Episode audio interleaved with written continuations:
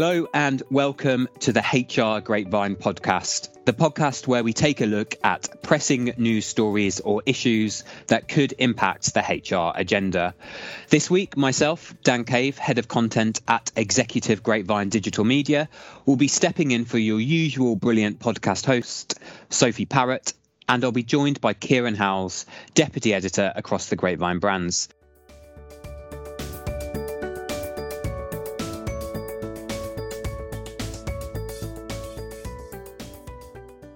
So, Kieran, welcome to the podcast that I appear to have taken. Could you give us a little bit of the flavour on the stuff that you've been reporting on in the business and HR worlds this week? I sure can, Dan. Yeah. So, first things first, I wanted to say that I read your brilliant feature with lastminute.com on communicating with staff and how to do that properly in times of disruption. We've also heard some really interesting, if not slightly unnerving, news about Elon Musk creating a new robot workforce and the, the implications that that might have for the rest of us. And finally, uh, as we've come out of the pandemic, or we're coming out of the pandemic. We've been hearing a lot about the struggles of workers in this time with regards to where they've been working their homes and the effect that this has had on their professional lives. And I believe this is what we're going to delve into a little bit today. Yeah, so this might be a slight sidestep for what we usually do on our podcast. We usually look at what's happening in work rather than what's happening outside of work. But this outside of work topic, I housing became an in work topic over the last 18 months due to enforced remote working. And actually, as hopefully our audience will agree with us when it comes to the end of the podcast, you'll see why ongoing noise in lots of news outlets about the housing crisis might impact your own talent, workplace, and employee care agenda. So, I'm going to kind of give you the lay of the land of the housing market in the UK at the moment. And hopefully that will lead on to a discussion of why this is impacting the HR agenda right now. So let's take it back to the start of the pandemic. Lots of people who previously might have been living in city centres to get close commutes to their office were suddenly locked indoors. Maybe those city centre flats, which were close to all of your social hubs, um, the pub, the bar, the office, whatever it is, were less appealing, which led to people wanting to move out for more space, maybe in the suburbs, move to cheaper places because suddenly that expensive city centre flat wasn't delivering the value that you thought it might have due to your social life or proximity to the office, coupled with a stamp duty holiday from Rishi Sunak has actually led to house prices rocketing during the pandemic, and they've only just started to fall this month, rising 13% over the pandemic year obviously I've, I've given a couple of factors as to why people wanting more space people want to move out of cities stamp duty holiday yet that's only one side of the coin there is still what a lot of news outlets are calling a housing crisis, with many people in the UK, including key workers, just unable to afford to buy. And this affects different groups disproportionately. Millennials, really just can't afford to buy a home by and large, with half renting into their 40s. In fact, by the age of 30, just 30% of millennials will be able to do so compared to baby boomers. Over 50% of those owned a home by the age of 30. Even for those that potentially might be thinking, oh, I'll be able to get onto property ladder, I'm not cut out completely. 2018 data suggests that it's over eight years to save for a house deposit from a single person and even that's based on them being able to save 20% a month which you know just many people don't have the ability to do that. In fact the director of a mortgage decisions company your mortgage decisions said it has never been harder for a young person to get on the housing ladder. We have seen people living longer at home with most not buying their first home before the age of 30 uh, let's couple that with what anecdotally lots of people would have seen during the early pandemic, which is realizing the difficulty of living in shared rented accommodation that many workers live in as they you know huddled in the corner of bedrooms because all their other housemates were doing the same on zoom calls etc so what we get is quite difficult housing landscape for younger generation particularly. So what we're hoping to do on today's podcast is explain what that difficult housing landscape means for the hr and talent agenda what do changes in where people want to buy mean for, say, office space or how you set up your company? And what does that mean for potentially some of the things in HR's in tray, such as compensation and benefits, and how it best goes about engaging and retaining staff? First off, Kieran, though, is that first point that I made is that people have kind of been jettisoning city living situations, haven't they, since the start of the pandemic? So, what does that mean for where work takes place and I guess any offices that companies might have? Yeah, I mean, you made a really fantastic point at the beginning that this has been something which has obviously completely transformed over the course of the pandemic. And I think we're in this period now, this unusual period where these lockdown efforts by the government have ended, but the virus is still going on. It's actually really important that HR remembers that this is going to permanently change the working structures because it's changing people's lives as a whole. So, for example, as you mentioned there, people are in droves moving out of city centres. I think probably everyone who knows people who live in city centres knows the the urge that people have had to move out of those to maybe more rural areas, and that's had a massive effect on people. So, London office workers are considering leaving the city in favour of the seaside and a better quality of life, according to statistics released released by Mushroom. So 60% said that the COVID 19 pandemic has made them reconsider their living situation, with many setting their sights on escaping to more green areas. And Brighton and Hove is actually some of the most popular destinations for people who are moving out, uh, with 30% naming it their top choice to move to. So the research was commissioned by an online lettings agent. That's what Mushroom do, and they actually found that 43% of workers on the whole are craving cheaper living costs. And those polled actually are currently paying an average of £1,464 a month on accommodation. So a lot of people, that is a massive, massive amount of their, you know, their pay packet that's going on potentially living in in very costly areas of the country. And actually, when asked about their post-COVID priorities, living a quieter lifestyle was chosen by 43%. Being by the seaside was chosen by 42%, and better access to clean air at 41% as well was high on the list. So it's a well-being thing as well. People want more relaxed situations to live in after this really traumatic year that people have been through. And I guess that's very different from maybe expecting that your workers would all live, I don't know, two or three miles away from the office in, in a city centre, right, Kieran? Exactly. Yeah. I mean, as I said, this this is a permanent change to the way that business operates, and for many people, especially with the kind of digital innovation that we've seen over the last couple of years in uh, technology, kind of replicating the in-person working structures, it's actually possible for people to work from wherever they like, even you know outside of the country that they're living in. But I guess it, that kind of poses the question of what that means for office space, because now that people are making these permanent moves away from the area that their offices are based in, what is that space used for? So, a couple of ideas about hybrid and remote working. A recent WTW study said that 65% of workers expect to be completely remote or hybrid, and office space is likely to change as a result, as the frequency that people visit it and what they expect from it when they actually come in changes.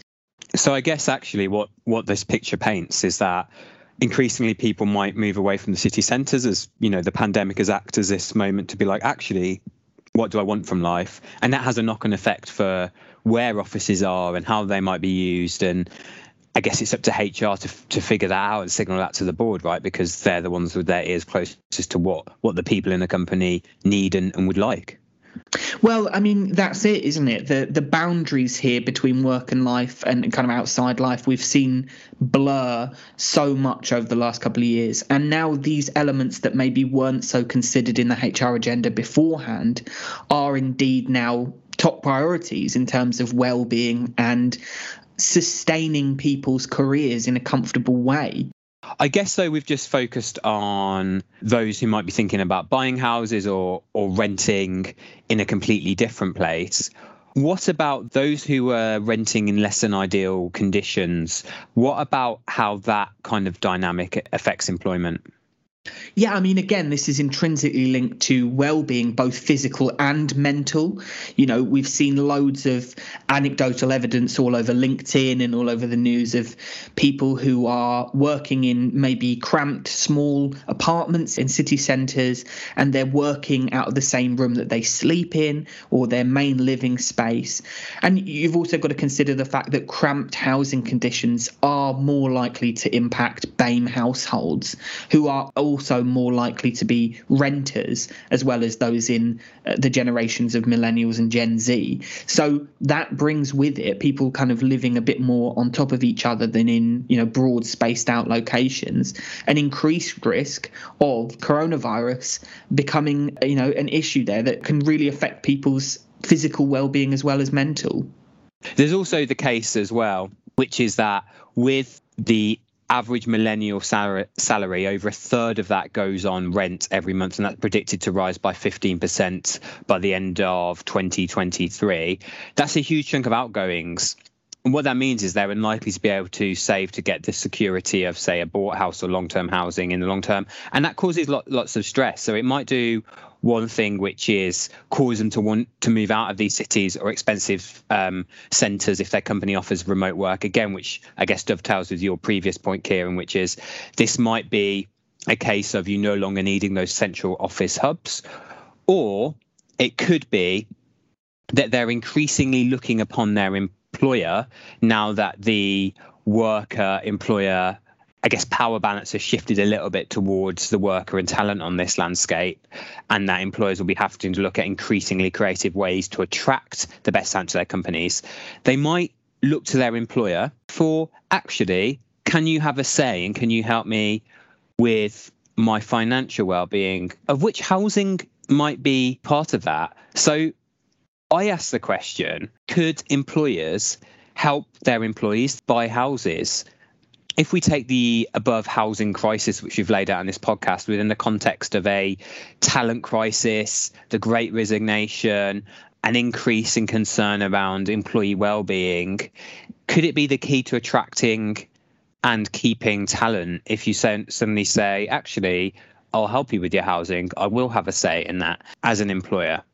So although if we boil that down, should an employer help their employee buy a house, we might think actually that's not traditionally been the case. That actually sounds a bit mad. I think it kind of makes sense and could be a potential thing that would happen in this in this changing landscape. So the perks and benefits landscape is changing. A recent report from care.com showed that increasingly employees want help with the flexibility in their lifestyle and well-being as, a, as opposed to the old on-site gimmicks and perks. There's a really good couple of examples of this. We saw in the 2010s that perks were increasingly delivering against the more intimate and private and personal elements of an employee's life. So, Apple and Facebook, for example, offer egg freezing. Uh, there's an oil producer out there in the US who offers Botox. There's even a few American firms that offer what they call a concierge service, where actually there's a service on site to do you all of your life admin whilst you're at work. So, whether that's like picking up the kids, doing chores, etc., etc. Traditionally, parts of life that the employer might not have just stepped in and got involved in at all. And in fact, employees increasingly expect their employer to step in and help them create a life that looks after their well-being and delivers some kind of purpose, development, and career and life pathway. There's lots of research which suggests that this is actually what employees want. So, almost seven in 10 have admitted that better perks and benefits offering would be enough to make them choose one job over another. I say then, if you know that perks and benefits can often be a game changer and you've got the financial clout to be able to do this, why wouldn't that perk be a housing deposit, especially when you're looking at new gen talent who increasingly feel cut out of the housing market. Obviously, this is not going to be available for all firms, but it could increase how attractive you are as employer, make them more engaged at work because they're not worrying about those financial well-being elements, and it actually helps you deliver against being a purposeful employer who cares about some of the big issues in society, of which housing is one, and is delivering in a very personal way and creating that relationship with your employee. So I, I think from that logic, it's not actually that out there. Well, Dan, you and I are HR centric people, obviously. And, and I guess that in some circumstances, already we're seeing an uptake in that kind of whole life, holistic approach to perks and benefits. But for people who maybe uh, are struggling to justify this, I mean, do you seriously think that this is something that we could see happening in the future? So, in a word, probably no, because it would be very, very expensive. And in, in a in a wide scale and universal manner, that's probably it's probably not going to fall on employers to solve the housing crisis, as it were. But there are examples out there of this happening. So if you work for the armed forces, and this is in tandem with the government, so it's not just private sector, there is a forces help to buy scheme which enables those working in service to borrow up to 50% of their salary interest free to buy their first home or to move to another property on assignment. So that's a clear example of an employer in tandem with the government going, here's a housing deposit. We appreciate you're probably not as highly paid as you would be for I don't know equivalent seniority in the private sector. So here's a housing deposit. It will come out your salary each month, tax free. Probably not going to notice it the same way that maybe a student loan or something else does. I've had a look around as well. There's a few ad hoc examples. So, as reported on Money Saving Expert, the example of bosses offering upfront loans to employees, increasing the salary to the amount of that loan to pay it back the following year. So, I guess if they, if you were on say 40k and they lent you 10k, they'd back it up to they'd put you up to I guess just over 50 because of the, the tax, and then you'd pay it back like that. I guess the thinking there to me is that you you get that employee longer term. I guess the issue is if you're doing this on an ad hoc basis, is it fair? Is it open to all employees? Is it just top performers? Lots of things to consider there without even considering the financial implications of which I'm not a financial journalist and I don't know the ins and outs of like how difficult that might be if we just step away from buying houses for a minute, there is a scheme which was set up in London where lots of employees signed up to help employees with a rental deposit scheme loan, realizing that especially lower paid workers might not have access to. It's about a thousand pound on average is the first time rental deposit. Be able to change homes if they're in an undesirable living situation or just need to move so there's a few big name employers that signed up to that. Co-op Group are one. And in 2015, when they signed up to this rental deposit scheme loan, Adrian Shooter, the then cooperative group director of resourcing and diversity, so someone who has a clear HR remit, said the number of people renting is in, is increasing rapidly, and we want to make sure we're responding to our colleagues' needs as people's lifestyles change. If I update that by six years, could it be that increasing numbers of people, you know, changing their lifestyle after the pandemic, maybe realize they wanted more security, more space? Colleagues' needs are now actually, I'd want to be a first time buyer. Is there some ways that employers could look at delivering against this? Maybe the pandemic was a Damascene moment for this when you literally were offered little insights into the days that people had to contend with, whether that was like kid stress or housing stress or not having the right conditions to work. So it might be we start to see an interest in actually I need to deliver on some of the personal elements of this work this worker's life because that has a clear impact on how they deliver work for me. Unfortunately, that's all we've got time for. HR Grapevine wouldn't exist without your continued readership and engagement with our content, whether that's our daily newsletters, monthly magazines, webinars, live events, or market leading research papers. So, to find out more or to sign up to our daily content newsletters, which showcase solutions and best practice answers to all of your HR issues, please visit hrgrapevine.com.